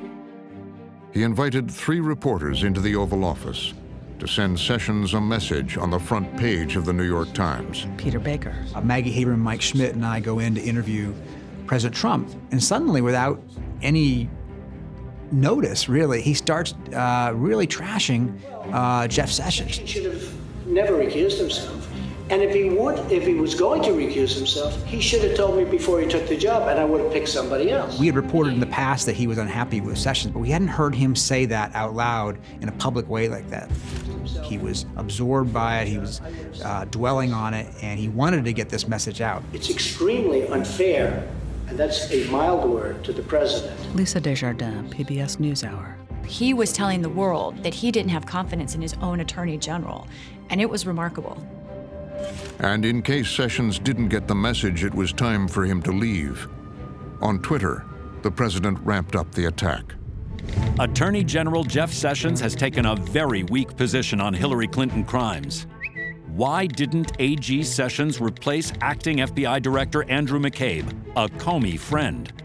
So, why aren't the committees and investigators, and of course our beleaguered AG, looking into crooked Hillary's crimes and Russia relations? In attacking Jeff Sessions, he's attacking the very nature of the Attorney General's role, and he's attacking the very nature of the Department of Justice. But on Capitol Hill, where Sessions served in the Senate for 20 years, he had powerful allies prepared to fight back against the president. Carrie Johnson, NPR. So when Donald Trump signaled that he wanted to get rid of Jeff Sessions, his allies, Jeff Sessions' allies in the Senate, stood up for him, actually very strongly, in a way that they had not stood up to the president on other issues. Uh, Mitch McConnell, the majority leader, and Chuck Grassley, the Judiciary Committee chairman, make very clear they stand by Sessions. Chris Whipple. Whatever you may think of Sessions, he had a lot of support in Congress. Uh, and Trump ultimately realized that he probably would not be able to have a replacement confirmed if, if he actually went ahead and got rid of Sessions. The president was stuck. Sessions wasn't going anywhere. Former Secretary of Homeland Security Jeh Johnson. In the private world, in which citizen Trump and I come from, if you hire a lawyer and the lawyer says, I'm sorry, I can't do the job, that you hired me to do, or I can't do 50% of the job you hired me to do, you say, fine, I'm, you're fired. Uh, I'll go find somebody else. And apparently he feels like he's stuck with his current attorney general because the Senate has a say in this too. So far, Trump's strategy of confrontation hadn't worked. Now, Trump reluctantly changed tactics. He would turn to lawyers steeped in the ways of Washington. Sarah Ellison, The Washington Post. We're going to bring in the professionals now. And they bring in some, some people who have real Washington pedigrees, who know certainly who Robert Mueller is, um, and who are going to cooperate and are going to kind of play by the rules. John Dowd, a longtime Washington criminal defense specialist, and Ty Cobb, an expert trial lawyer, joined the team. Matt Apuzzo, The New York Times. Ty Cobb is openly saying, I have great respect for Bob Mueller. I think he's a patriot. And so he says to Mueller, I, am here and, and we, were, we want to be cooperative. Their get along strategy providing more than a million documents, agreeing to interviews with White House staff, and keeping the president from tweeting. Frank Montoya Jr. You're trying to keep him in the box. You're trying to make sure that he doesn't do something really stupid. I mean, whether it's a tweet or it's a, you know, ill-timed statement, a public statement. Since the president relied on cable TV for information, the White House, they hope the investigation will be done within a month or so. His lawyers wanted him to hear a positive message. They expect the probe to be over soon. His lawyers are telling him that, in the words in the story, there's a light at the end of the tunnel. This investigation's coming into an end soon. They're trying to keep him calm. They're trying to keep him not only from tweeting. In Washington, they said Cobb was speaking to an audience of one. There's no reason for it not to conclude soon. What is uh, soon? Well, it, it soon to me would be within the next, you know, four to six weeks.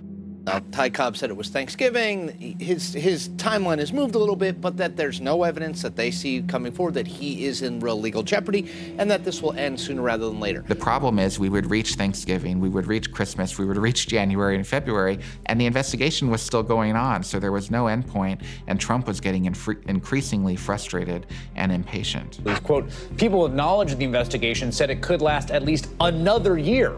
Are much more skeptical, saying there's little indication that Mueller is wrapping up his work. And Using the word expeditious and special counsel or independent counsel in the same sentence is usually a mistake. In fact, Robert Mueller's office was running at full speed. Robert Costa. This is an investigation that is humming. It is moving. Every day before 6 a.m., Bob Mueller comes into the garage, slips in. Witnesses will come in through the garage. They're bringing in every single White House official they can. Meanwhile, they're talking through all the different Russian interference on social media. It, this is a sprawling, active investigation. Now there's this new reporting from the Wall Street Journal reporting that special counsel Robert Mueller's Some of Mueller's investigation was finally going Special public. counsel Robert Mueller has issued subpoenas. Trump campaign foreign policy aide George Papadopoulos pled guilty to lying about Russian contacts. We learned that former Trump aide George Papadopoulos has pleaded guilty to making false statements. Trump's campaign chairman Paul Manafort and his deputy Rick Gates were indicted on numerous charges ranging from conspiracy to money laundering. Reporting that Manafort and his former business associate Rick Gates were told to surrender to federal authorities this morning. Mike Flynn pled guilty to that charge of lying to the FBI. White House National Security Advisor Michael Flynn has pleaded guilty The get along strategy had failed. Robert Mueller is now issuing his John Cassidy, The New Yorker. He eventually just came to the conclusion that I made a mistake. I should have come out fighting, given in to my own instincts from the very beginning. And um, I think once the end of the year came and the inquiry hadn't gone away, so what he'd been told by his lawyers turned out to be completely incorrect. That Mueller's team is no longer just asking the Trump organization for information, they're legally The demanding. final straw news that Mueller issued a subpoena directed at Trump's private company, the Trump Organization. This hour, special counsel Robert Mueller has subpoenaed the Trump The organization. president, week in, week out, is festering. He's unhappy with this special counsel. He keeps thinking, when is this going to end?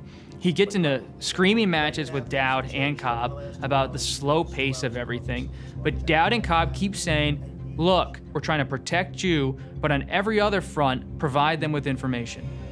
Lead lawyer John Dowd is now out. Dowd resigned the next week. Another legal team shakeup, signaling perhaps. Ty Cobb may be on his way out. Ty Cobb's days were also numbered. He's unhappy with everyone because it's not over. Trump's willingness to cooperate with the investigation was over. Of the United States is currently under a criminal investigation.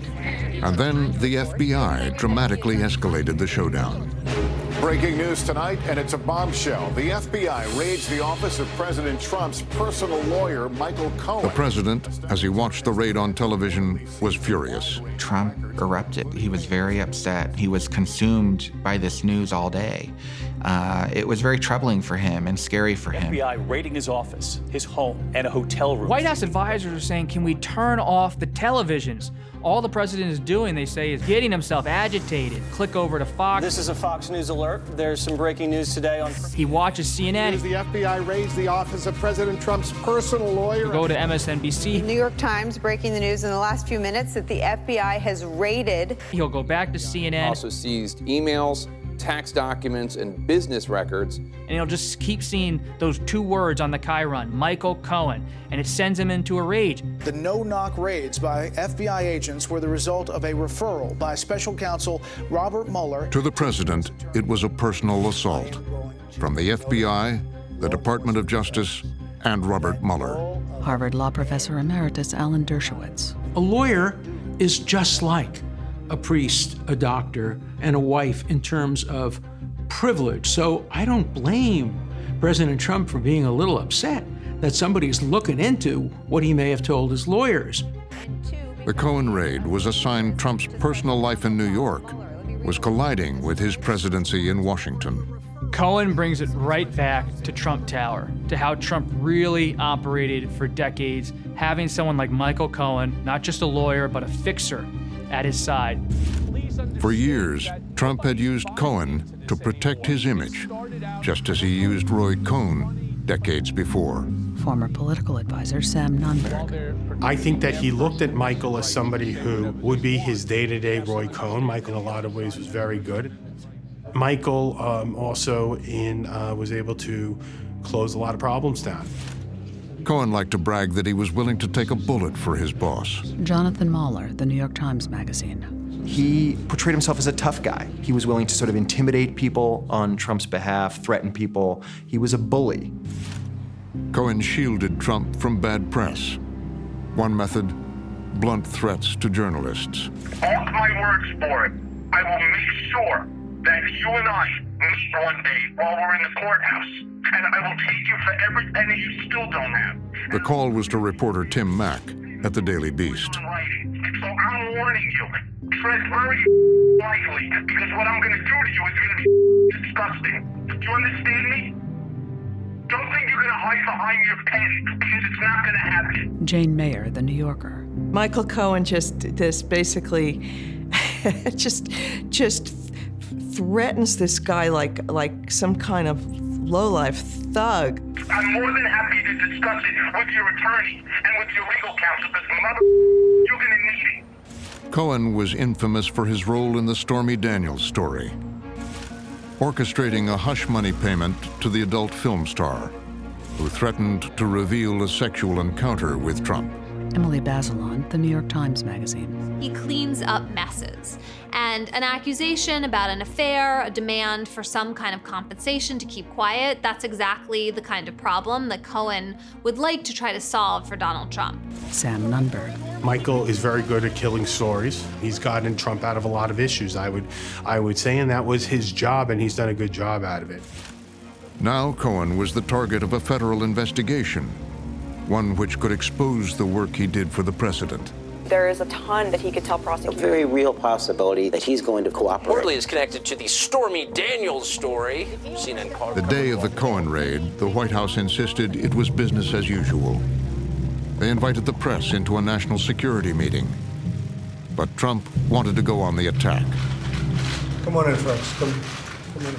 So I just heard that they broke into the office of one of my personal attorneys, good man, and uh, it's a disgraceful situation. It's a total witch hunt. The president is so enraged and obsessed with what's just happened. Carol Leonnig, The Washington Post. That he can't keep himself from talking about it at a public briefing. He, he repeatedly uses the words disgrace, a disgrace. And it's a disgrace. It's frankly a real disgrace. It's a an attack on our country in a true sense. Former Department of Justice spokesman Matthew Miller. Something clearly happens with the president after Michael Cohen comes under scrutiny from the Department of Justice. The president views that very much as a threat to him. These people have the biggest conflicts of interest I've ever seen, and I have this witch hunt constantly going on for over 12 months now. The investigation of Michael Cohen has to feel to the president like an arrow pointed directly at his chest. Former Clinton legal advisor Nelson Cunningham. It has to feel that this is aimed precisely at uncovering the president's own history, both before he took office and since he took office, uh, in ways that perhaps might be the most deeply sensitive to him. This is a pure and simple witch hunt. Thank you very much. Thank you. It's a whole other avenue of potential exposure, criminal exposure to the president. Former Assistant Attorney General Jack Goldsmith. This was clearly someone who was a very close advisor and attorney to the president, and who was especially involved in what might be seen as the president's shady business. The raid on Cohen, Mueller's continuing investigation, there was even talk of impeachment. The president was determined to escalate, bring in a very different kind of lawyer. Rudy Giuliani. President has done nothing wrong. Read my lips. Nothing wrong. He hires Rudy Giuliani and he really hires a pit bull. He hires someone who is really going to be launching an offensive strategy. There's been too much government misconduct. The crimes now have all been committed by the government. And their agents. Trump wants to be in warrior mode. Giuliani agrees. It goes from a private negotiation to a public war, and that's a turning point. Trump and Giuliani initiated an unfettered attack against Mueller's investigation and any move toward impeachment. Alan Dershowitz. Rudy Giuliani was going to change the strategy. He said, let's really make this into a political confrontation.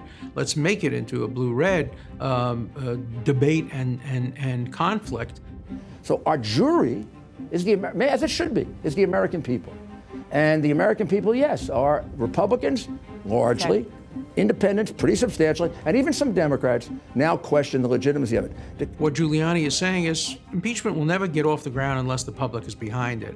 This is a Fox News alert. President Trump is getting set to leave the White In order to protect himself, the president worked to undermine public confidence in the Justice Department and the FBI. Jack Goldsmith. One thing we know about this president, he doesn't care about collateral damage and he doesn't care about collateral damage on his associates, and he doesn't care about collateral damage on American institutions. And so the stakes could not be higher. In a campaign style rally, a defiant Trump, Trump back in his happy place tonight in front. It was full on Roy Cohn. Personal attacks. I did you a great favor when I fired this guy. I tell you, I did you a great favor. At campaign style rallies, because when you look at what was going on at the top of the FBI, it is a disgrace, and everybody in this room understands it. Incendiary language about the press. These are very dishonest people, many of them. They are very, very dishonest people. Fake news. Very dishonest a barrage of tweets. FBI texts have revealed anti Trump bias at Fox News. Big news, but the fake news doesn't want to cover. He has become his own Roy Cohn. He is the attack machine. He's the one who'll cut your knees out from under you if you get in the way. Was there a conspiracy in the Obama Department of Justice and the FBI to prevent Donald Trump from becoming president of the U.S.? He doesn't need a Roy Cohn because he is Roy Cohn. It would seem very hard to obstruct justice for a crime that never happened witch hunt. I have the absolute right to pardon myself. Look at what's happened. Look at how these politicians have fallen for this junk. Russian collusion. Give me a break. Jonathan Mahler. And so, as long as the country is sort of divided and he has his defenders, he can undermine those who are attacking him. Take a look at the intelligence agencies. Honestly, folks, let me tell you, let me tell you, it's a disgrace. We got to get back down to business. It's a disgrace. It's basically a kind of divide and conquer kind of strategy. If we can stay in this kind of divided state, there will never be enough consensus behind the idea of impeachment to actually drive it forward. Top story we're watching this morning FBI agent Peter Strzok set to testify. will defend himself against allegations of bias in a public On Capitol Hill, House Republicans rallied behind the president and joined in his attack strategy. Republicans are in protect mode. Robert Costa. Ahead of the midterm elections, they want to protect their president, a president they think is under siege from his own government. The hearing is going to be explosive. We will have full analysis and reaction. They saw that the Giuliani strategy was really quite effective. Alan Dershowitz. And if you go after Mueller and you go after the Justice Department, maybe it'll work.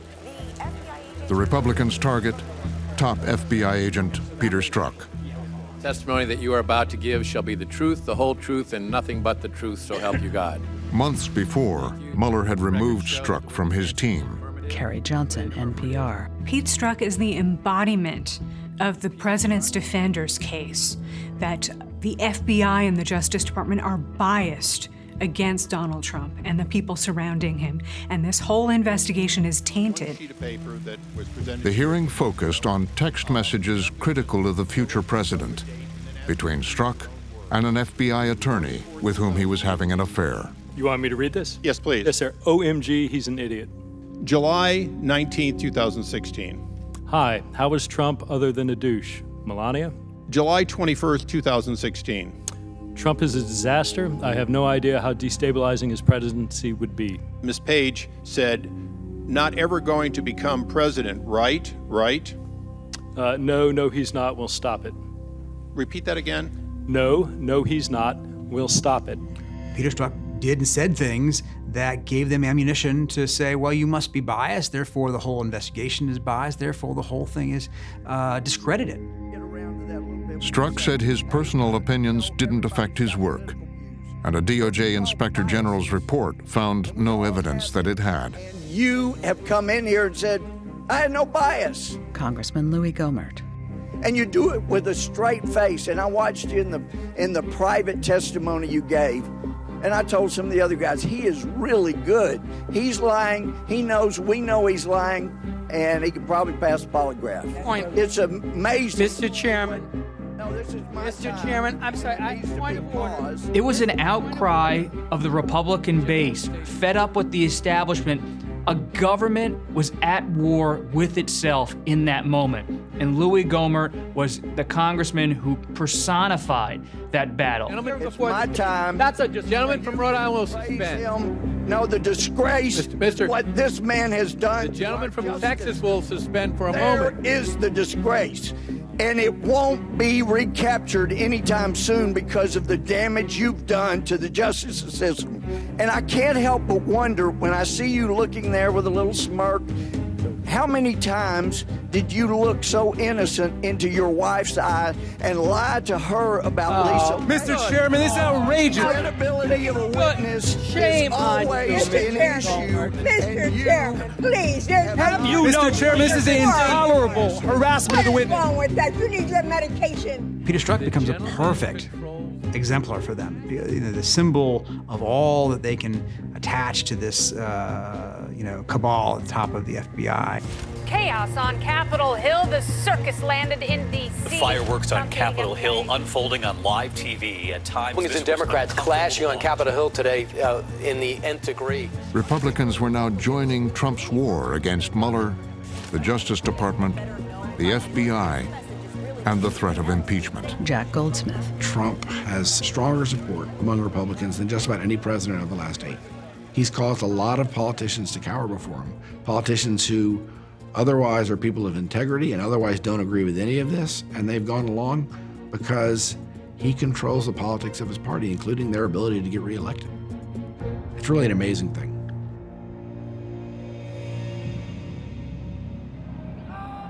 President Trump is kicking off his week long trip to Europe. It's Mr. Trump's first visit as president. He has The day after the critical Strzok hearing, Donald Trump made his first presidential visit to the United Kingdom. Trump also meeting with the Queen of England at As the highlight of any president's visit to Just the then, United Kingdom. reporters at the Justice Department were told a surprise announcement was coming.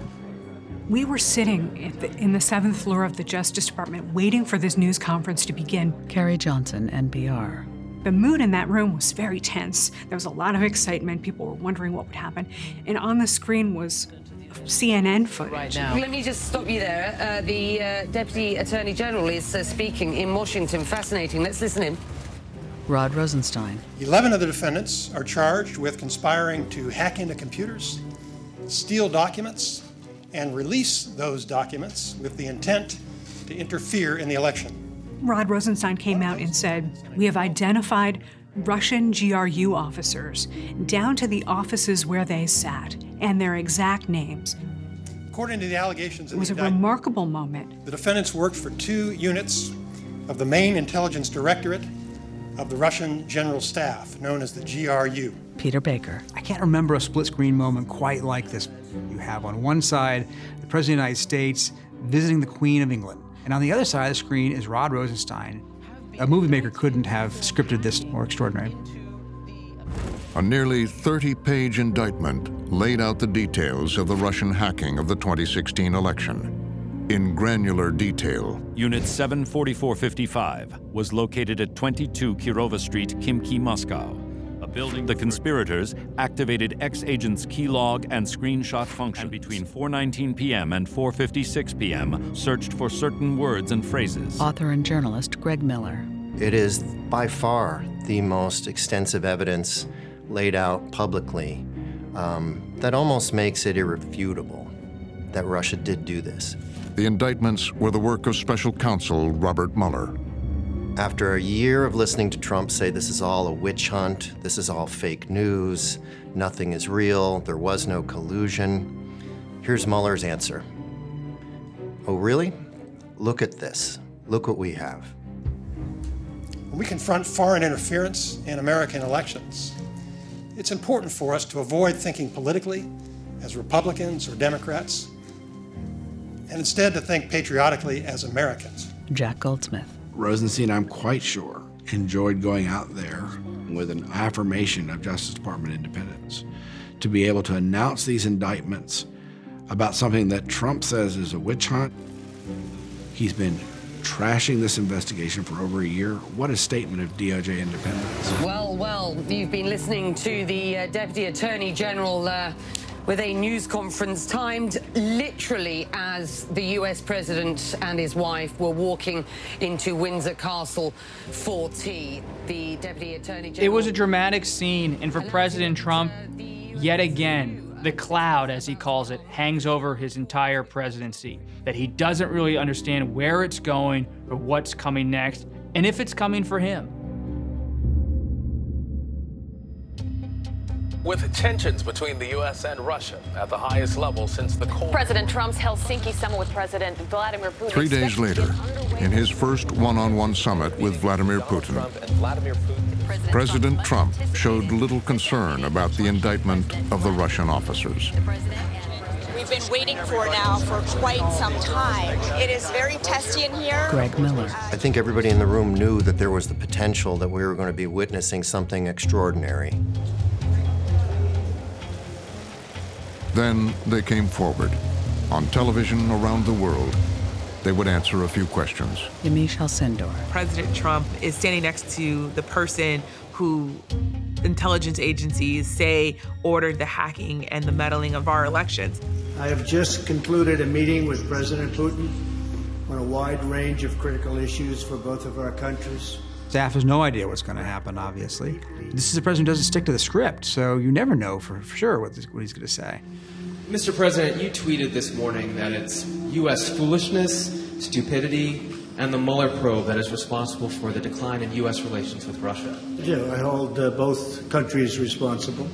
I think that the United States has been foolish. I think we've all been. He launches into a monologue, um, a rampage about we're we're to blame. The Russians might be to blame, but we're also to blame. I think that the the probe is a disaster for our country. I think it's kept us apart. It's kept us separated. There was no collusion at all. Uh, everybody knows it. President Putin denied having anything to do with the election interference in 2016. Every U.S. intelligence agency has concluded that Russia did. My first question for you, sir, is who do you believe? Who do you believe? That's the starkest possible way to put that question question to the president. My people came to me, Dan Coats came to me, and some others. They said they think it's Russia. Uh, I have uh, President Putin. Uh, he just said it's not Russia. I will say this I don't see any reason why it would be. This was somebody who, only days after an indictment against Russian military officials, appeared to be siding with a foreign country as opposed to the conclusions of U.S. intelligence and U.S. law enforcement?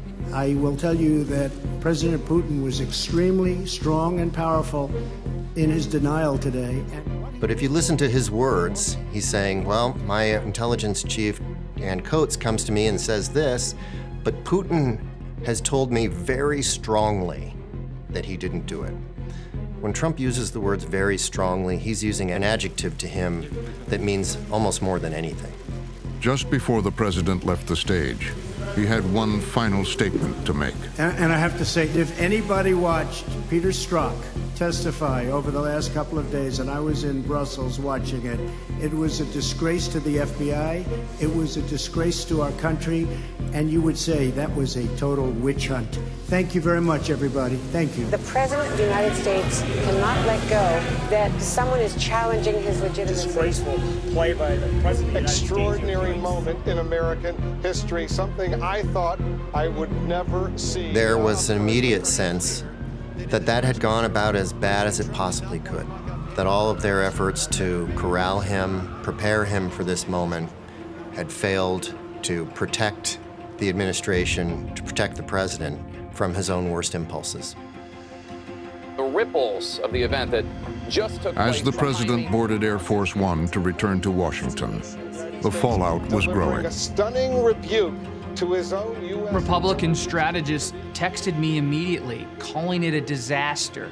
They worried that the Russia issue could now come roaring back just months ahead of the midterm elections. The negative tweets were immediate and overwhelming. Former CIA Director John Brennan called it treasonous. Republican Senators John McCain, Jeff Flake, and Bob Corker, and dozens of other congressional Republicans were strongly critical. It appears Mueller has convinced yet another witness The to Russia investigation heating up on several fronts. Trump tried to walk back some of his remarks, but as the summer came to a close, the ultimate showdown was looming. Conspiracy theory, deep state, the things that you've heard. Mueller was closing in on the president's inner circle. Paul Manafort, guilty, and agreed to cooperate with Paul Mueller. Manafort, convicted in federal court on financial. You got the uh, guilty verdict in the Paul Manafort case. Michael Cohen, guilty, and in open court implicated the president. Former lawyer implicating him in campaign finance violations. Michael Cohen. And reports that White House counsel Don McGahn, an eyewitness to the events in the West Wing, voluntarily talked to Mueller's team for 30 hours. Just learned White House counsel Don McGahn had been talking to the Mueller Mueller team. is deliberately taking a low profile, talking to different people, building different parts of the investigation, because he knows he will have a narrow window to make his case to the American people, and it better be ironclad. This is a White House that's under siege. Even inside the White House, the president is increasingly isolated. Explosive new book paints an ugly picture of the president. Senior officials have been quoted questioning his grip on reality. From Bob Woodward's book, Fear. He's an idiot. It's pointless to try to convince him of anything. He's gone off the rails. We're in crazy town. In the New York Times, an anonymous op-ed op-ed headlined, I am a part of the resistance. claims his staff worry about his judgment and work to thwart his whims. His impulsiveness results in half baked, ill informed, and occasionally reckless decisions that have to be walked back. And reports that Rod Rosenstein, in the days after Comey's firing, Rosenstein talked about possibly raised the question of having the president removed from office. 25th Amendment to the U.S. Constitution. Rosenstein has disputed and denied that report. Rosenstein's future is in jeopardy. Rod Rosenstein's future up in the air, and now there are these reports today that he might be about to. Now, Trump is rallying his base ahead of the midterm elections, We know he's very effective on the campaign trail. once again on the attack. The obstructionists, the Democrats are obstructionists. We must elect more Republicans so we can get the votes that we need. You're voting for which party controls Congress. Very important thing. His presidency at stake. Maxine Waters, we will impeach him. We will impeach him. But I say, how do you impeach somebody that hasn't done anything wrong? If Democrats take control of the House, they are going to be a subpoena generating machine aimed at every federal agency and specific Trump appointees and the White House itself. And this White House is going to find itself playing permanent defense for the rest of the Trump presidency. The stakes could be as large as whether Mueller can continue. This president may feel empowered to move finally, as we know he wants to do, to either fire Bob Mueller, or fire Jeff Sessions, or fire Rod Rosenstein, or find some way to shut this investigation down. Mueller is not going to remove the President of the United States from office. He doesn't have that power, and I'm sure he doesn't have that ambition. The way that the president can be removed, if that's the goal, is through impeachment and conviction by the Senate or through elections. And both of those involve heavy doses of the involvement of the American people, either through their representatives in Congress or through elections. And that's why, at the end of the day, it's the American people who are going to decide Trump's fate.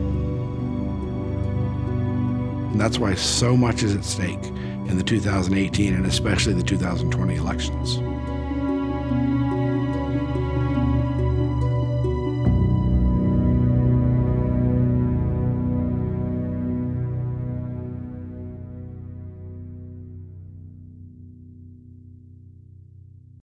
Go to pbs.org slash frontline for our latest reporting on the Russia investigation. This is a pure and simple witch hunt. Thank you very much. And as part of Frontline's Transparency Project, see key quotes from the film in context. This was the most aggressive campaign that the Russians ever mounted in the history of our elections. So the stakes could not be higher. Connect to the Frontline community on Facebook, Twitter, and pbs.org/frontline. Frontline is made possible by contributions to your PBS station from viewers like you. Thank you. And by the Corporation for Public Broadcasting. Major support is provided by the John D. and Catherine T. MacArthur Foundation, committed to building a more just, verdant, and peaceful world. More information is available at macfound.org. The Ford Foundation, working with visionaries on the front lines of social change worldwide at fordfoundation.org. Additional support is provided by the Abrams Foundation, committed to excellence in journalism. The Park Foundation, dedicated to heightening public awareness of critical issues.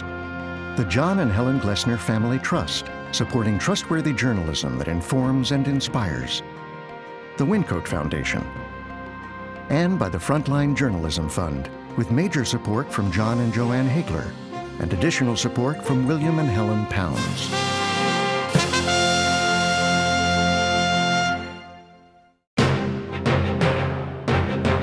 Trump's Showdown was directed by Michael Kirk, written by Michael Kirk and Mike Wiser, produced by Michael Kirk, Mike Wiser, and Philip Bennett, and produced and reported by Jim Gilmore and Gabrielle Schonder. The managing editor of Frontline is Andrew Metz.